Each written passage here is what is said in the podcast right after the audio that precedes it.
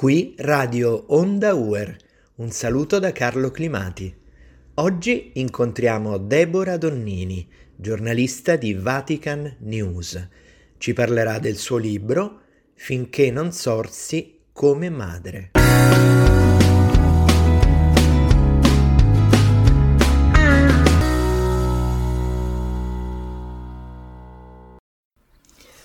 Deborah, eh, prima di parlare del tuo libro vorrei farti eh, una domanda personale. Che cosa ha significato per te, Deborah, essere madre, sorgere come madre? Allora, buongiorno a tutti. È stata un'esperienza straordinaria. Madri eh, si nasce e si diventa proprio come nascono i figli, anche se non fisicamente, psicologicamente, come attitudini, eh, non solo è provato o comunque mh, mm, si ipotizza che ci siano eh, dei cambiamenti proprio anche a livello di cervello, ma sicuramente vi sono a livello di psiche. Un'esperienza unica, non ho provato maggiore felicità, ma soprattutto col passare del tempo direi perché è anche un'esperienza complessa a 40 anni diventare madre. Oggi si tende a ritardare la maternità per vari motivi e, e quando e più, e più, si ritarda e più chiaramente è difficile abbandonare una vita di fatto dedicata a se stessi se si diventa appunto madre per la prima volta in tarda età e abbracciare la vita con uno sguardo di donazione e concentrazione su un altro essere umano o su altri, ancora meglio, esseri umani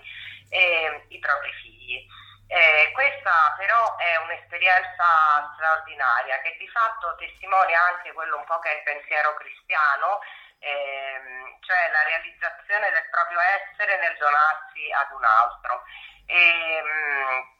questo è vero no? fra adulti, nel matrimonio, anche nell'amicizia tante volte, però un figlio ovviamente ti costringe a tenere l'attenzione puntata su di lui, eppure questa costrizione diventa l'esperienza, tra virgolette costrizione, dico l'esperienza più bella della propria vita. In questo senso vorrei dire, e così lo è stato per me, eh, ripeto, è una cosa che si sviluppa piano piano, non sempre per tutte le donne è facile la maternità, dipende anche tante volte dalle condizioni in cui ci si trova. Eppure, ecco, vorrei dire alle donne di avere il coraggio, di non rinunciare spesso, come avviene per la carriera o per altri motivi, ad avere figli, anche se è vero che ancora oggi in Italia a essere fortemente le donne, cioè le madri, non tanto le donne, io distinguo molto questo aspetto, sono fortemente penalizzate sul lavoro, non sono sostenute anche se fanno le casalinghe e così via, non c'è questo focus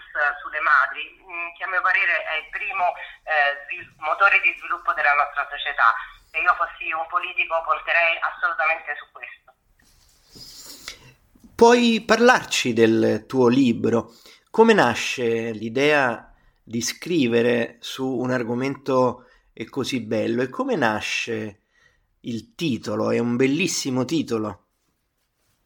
Ecco, allora, dunque, eh, inizio dal titolo. Il titolo, finché non sorsi come madre, è tratto dal libro dei giudici eh, della Bibbia e in particolare fa riferimento e viene pronunciato al, da eh, Deborah, eh, questo giudice di Israele eh, che ehm, diciamo così esorta il comandante dell'esercito di Israele che ha paura e non vuole andare a combattere anche se il Signore così ha ordinato esorta ad andare.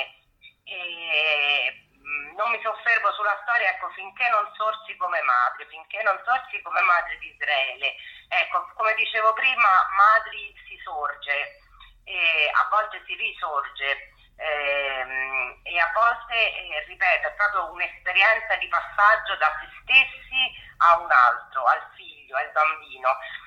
Eh, il libro nasce, eh, arrivato alla prima domanda, eh, dal dolore, un dolore partito dal vedere disegni di legge come il DDL 735 sull'affido condiviso che è stato presentato e non è legge. E, ehm, e anche se riguarda l'ambito delle separazioni, specie quelle conflittuali, è indice di una mentalità che attacca la madre. Eh, una mentalità che purtroppo a partire da quanto, dallo stupore provato nel vedere come si potesse eh, interpretare indirettamente, come viene fuori leggendo questo disegno di legge, la figura della madre quel modo, eh, in realtà hanno cominciato a capire che la società attuale è pervasa da una mentalità che attacca la madre e, e, sempre di più. Io davo per scontato alcune cose, forse perché venivamo da una cultura cristiana che quindi cercava in qualche modo di difendere, dava per scontate alcune cose che oggi eh, scontate non sono. Come dice eh, tra l'altro nella prefazione il professor Alberto Gambino, eh, l'interesse del minore viene arbitrariamente sacrificato anche quando non si riconosce che è naturalmente congiunto, potremmo dire avvinghiato a quello della madre, a quello della madre, chiudo le virgolette di questa importante citazione della prestazione per cui ringrazio ancora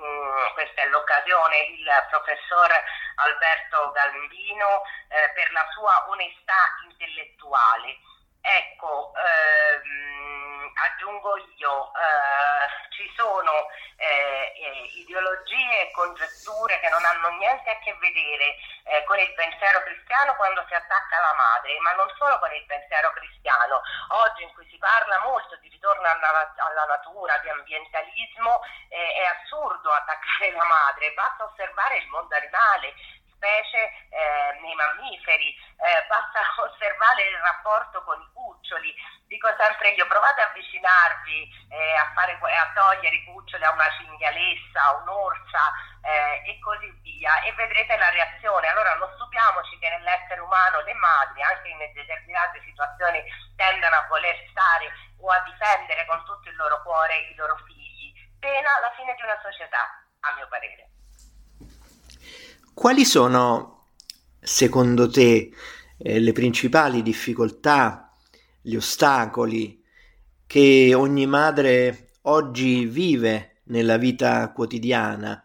Possiamo parlare anche di attacchi alla figura della madre, oppure è un termine forse forte o troppo forte, oppure possiamo veramente dire che ci sono degli attacchi alla, alla figura della madre? No, no, per me ci sono molti attacchi alla figura della madre, ripeto, questa è una mentalità che serpeggia. Attacchi più o meno subdoli, attacchi più o meno grossi, attacchi più o meno evidenti ed espliciti, ma eh, l'attacco alla maternità è indubbio. Non a caso in Italia abbiamo eh, un indice di 1,2 figli per donna, eh, un indice che ci porterà al crollo e anzi si sta già portando all'inverno demografico, al gelo direi demografico e porterà al dimezzamento, ipotizza un articolo molto interessante a parte The Lancet um, di uno studio al dimezzamento entro il 2100 della popolazione italiana, una crisi economica enorme e, e, mm, e, al, eh, e diventerà, secondo questo studio, il problema demografico diventerà uno dei principali problemi dei politici, eppure mh, mm, mi sembra che non ci si focalizzi su questo problema, si guarda, ripeto, al domani e al dopodomani, le generazioni future dovrebbero mo- interessare molto di più, ma anche a lungo termine non si può, ripeto, pensare di affrontare questo problema sulle generazioni future non passando dal sostegno alla maternità. È una visione miope, questo lo, lo, lo mi sembra sempre più evidente.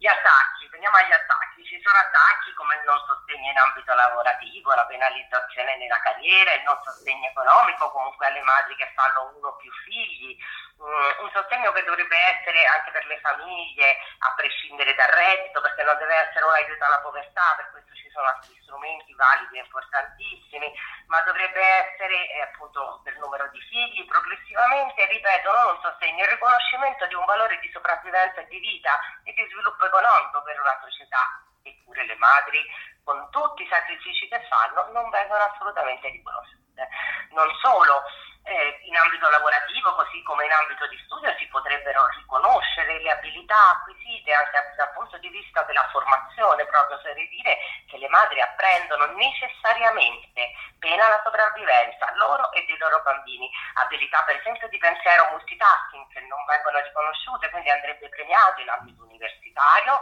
se una donna, per esempio se una ragazza ha dei figli andrebbe premiata, gli andrebbero riconosciuti dei punti, eh, lo stesso nell'ambito del lavoro, insomma ci vorrebbe quella che sostengo, che chiedo, è una rivoluzione a 360 gradi. Attacchi che vengono molto resi evidenti quando si parla di alcuni sindromi psicologici, psicologi, eh, alcune sindromi psicologiche sempre più usate, sempre più dilaganti, come se le madri, molte fossero ecco, queste madri malevole, non capendo i problemi che vivono oggi le madri, per carità il discorso non vale sempre al 100%, perché sarebbe banalizzare la realtà nella sua complessità, però mi sembra che si usi un po' troppo, se ne abusi di questo termine a livello appunto di psicologia, per non parlare, ecco come facevo riferimento prima, a quei costrutti mh, come la PAS, sindrome di alienazione parentale, usata spesso purtroppo contro le madri in ambito giuridico, anche a volte arrivando a togliere i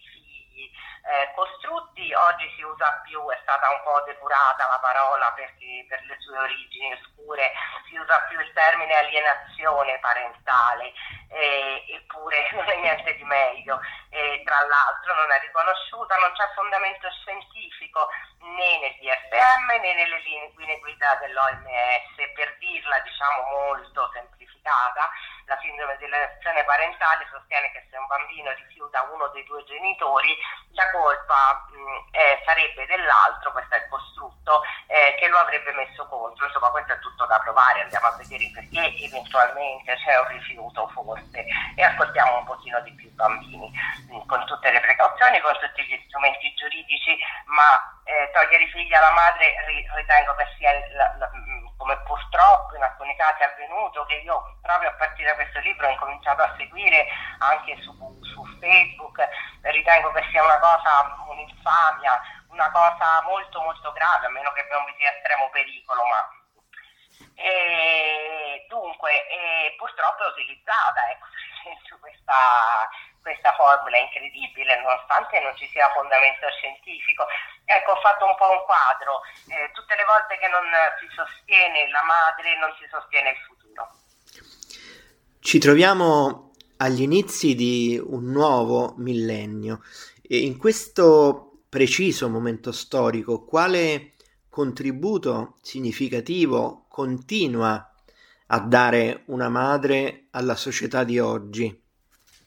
Semplice, i figli, quindi il futuro, quindi l'eternità, il seguimento del mondo. Eh, mh, chi, chi, ama la vita non può che sostenere le madri, eh, chi odia la vita, cioè il demonio, non può che attaccare la natalità, perché eh, i figli che nascono appunto sono, sono chiamati a essere figli di Dio e quindi ehm, è molto importante questo, ma non solo, anche da un punto di vista umano, ripeto, il problema della natalità è legato al problema dello sviluppo. Un paese che non fa figli è destinato al decadimento, lo, non lo dico io, lo dicono economisti eh, di alto calibro, eh, lo dicono studi, lo dice il mercato, lo dice l'Italia, non, sost- non sarà sostenibile il sistema pensionistico, non sarà sostenibile, però mh, se si preferisce purtroppo mettersi una mascherina sugli occhi, non è pensabile di sostituire, ecco questa è un'altra forma di attacco, la madre per un bambino piccolo uguale al padre, ma non è vero, lo dice anche Giovanni Paolo II per la formazione, quindi non solo le madri così concretamente fanno i figli, certo con i padri, certo, ma come rileva sempre Giovanni Paolo II sono loro che mettono a disposizione il loro corpo questo va riconosciuto. Giovanni Paolo II parlava proprio di un debito di riconoscenza dei padri verso le madri dei loro figli. Eh, se si perde questa dinamica e quest'ottica, si finisce in una, mh, oserei dire con un termine un po' così, eh, maionese impazzita, non si capisce più come, come si è chiamati anche cristianamente a vivere la dinamica della relazione genitori-figli. Genitori intendo sempre madre e padre. E, e, non solo, Papa Francesco più volte ha richiamato l'importanza della figura delle madri, dicendo che una società senza madri sarebbe una società senza cuore, disumana, mettendo in rilievo come le madri tanto hanno a che fare con l'apprendimento della fede, della tenerezza e della fratellanza. Eh, questi sono tutti aspetti importanti, le madri dedicano gran parte del loro, del loro tempo, specie con i bambini piccoli. È chiaro che se specie in società come quelle occidentali, che si pone davanti al dilemma reale, perché non è un sogno, è reale, o, o, o a una difficoltà estrema, estenuante di dover scegliere fra il lavoro e i figli, certo poi non si può puntare il dito verso le ragazze o verso le madri, Forse se si cambia l'ottica e si capisce che le madri sono quelle che generano il futuro, lo sviluppo economico, eccetera, eccetera, e si ridà quindi lustro alla maternità, interpretandola certamente, calandola nella dimensione odierna anche del mondo del lavoro, perché tante donne, tante ragazze oggi studiano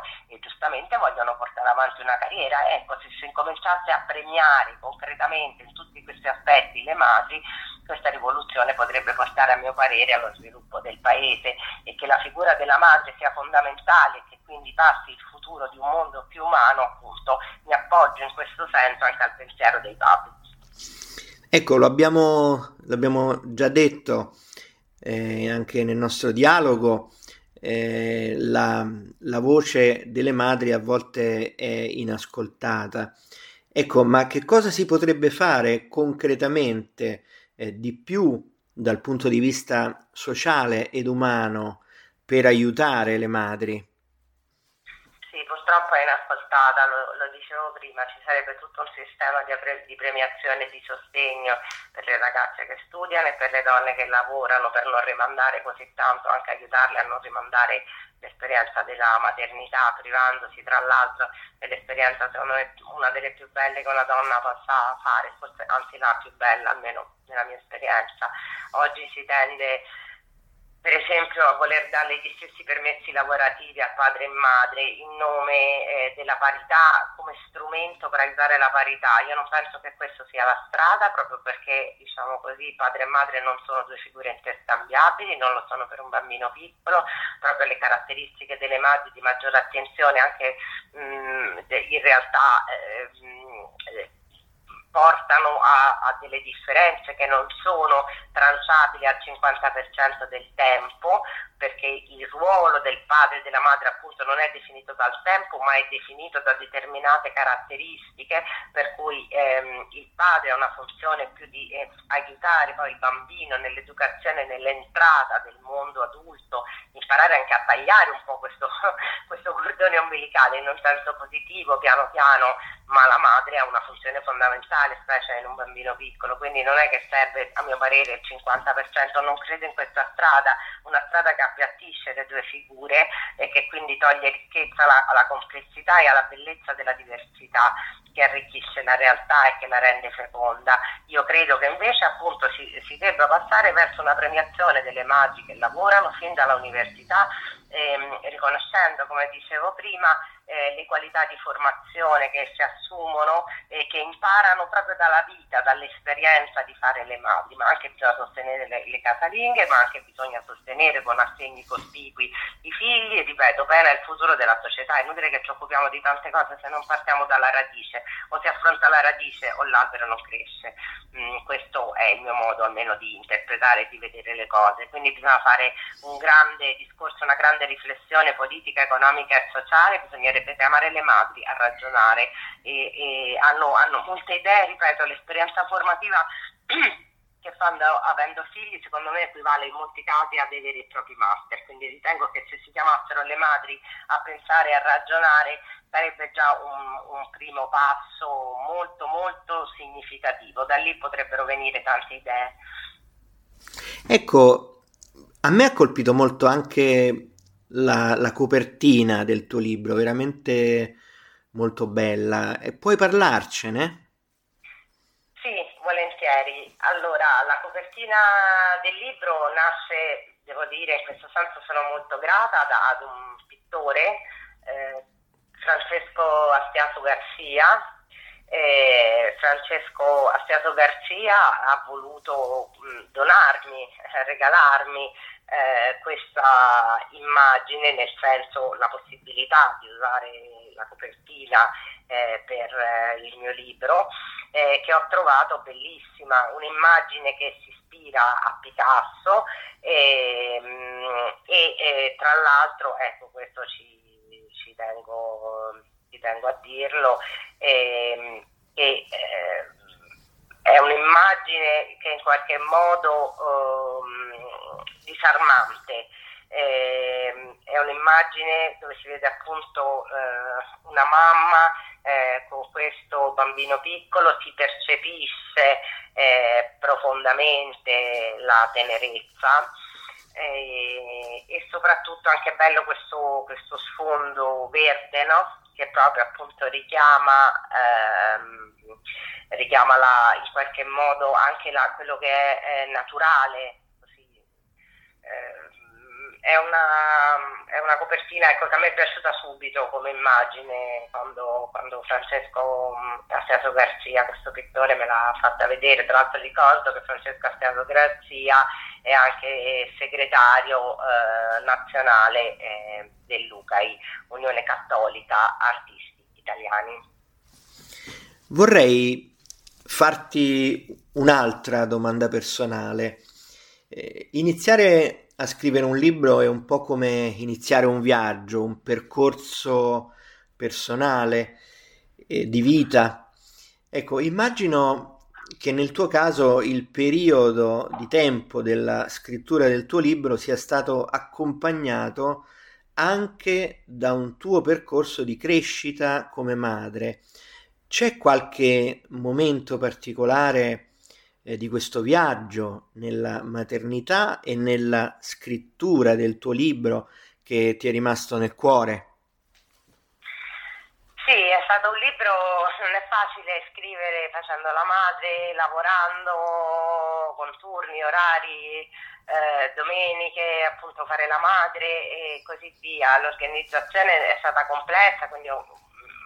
abbastanza tempo è costata la scrittura di questo libro, eh, ci sono stati momenti di crisi, momenti di ripartenza, è arrivato il Covid proprio quando stavo per pubblicare, quindi ho dovuto rimandare, ho anche voluto riflettere su questa... Mh, eh, pandemia che di fatto ha cambiato e cambierà, è storica, eh, i destini, le modalità di vita e così via e ancora più sostengo che bisogna ascoltare le madri perché per esempio per affrontare l'emergenza di un lockdown non si può pensare di tenere aperti diciamo così eh, mh, lavorare fuori casa e avere i bambini in casa perché le scuole sono chiuse, insomma per fortuna ecco almeno una parte delle scuole sono rimaste aperte, specie con i bambini più piccoli perché eh, quest'anno eh, perché mm, il ragionamento sociale deve essere sulla complessità, dice una complessità che le madri tengono ben presente e non, e non semplicemente a a compartimenti stagno, questo è il grosso rischio, no? affrontare la società come individui, perché la si vuole un po' portare anche essere fatta di individui, ma le società sono fatte di relazione e la famiglia è la cellula fondamentale di questa relazione. Momenti particolari, sì, ce ne sono stati, sono stata molto contenta di vedere mh, l'interesse anche di vari sacerdoti, anche vescovi durante le presentazioni e poi qui svelerò una cosa, ecco, anche il Papa eh, ha, mi ha scritto una dedica lui sulla, eh, all'inizio del libro, a un certo punto mi ha mandato tutto il mio libro con, con questa dedica scritta da lui eh, dove scrive appunto con gratitudine la mia benedizione. Questo mi ha commosso perché avere la benedizione del Papa mi ha confortato eh, in questa che ritengo, diciamo così, non solo un libro, ma in qualche modo una missione di, come dire, suonare una tromba e risvegliare una società per, perché possa imboccare una strada di futuro, di vita e non di autodistruzione. Vorrei concludere con un messaggio di speranza. E quale messaggio di speranza senti di poter comunicare eh, alle mamme che ci stanno ascoltando? Che tanta della forza anche di affrontare cose che io pensavo di non essere capace prima della maternità di affrontare la danno proprio i figli, che tanta della gioia, dell'energia la danno proprio i figli. È un'esperienza unica, ripeto, e penso veramente fondamentale, soprattutto delle, per le donne e per le ragazze, quindi proprio a loro dico non privatevene ma, ma, combattete nel senso positivo per essere sostenute, per non, ehm, diciamo così, sempre tutto implica dei sacrifici, eh? però eh, per poter anche eh, aver riconosciuto il valore di quello che si sta facendo, sapendo che comunque sia, ripeto, è, una, è un'esperienza bellissima, è l'esperienza fondamentale eh, per un essere umano, quella, quella della, della maternità e, e, secondo me per una donna, almeno per me lo è stato, non c'è niente, non c'è carriera, non c'è articolo bello che abbia scritto, eh, non c'è esperienza equiparabile a quella di vedere il sorriso di mio figlio. Bene Deborah, ti, ti ringraziamo veramente molto del tempo che ci hai dedicato. Io personalmente mh, mm, vedo veramente in questo libro qualcosa di, di molto bello, di molto grande e di molto significativo. Hai fatto veramente un'opera, un'opera veramente, veramente bella. C'è, ci sono tanti libri, no? oggi si scrive tanto, però il tuo libro veramente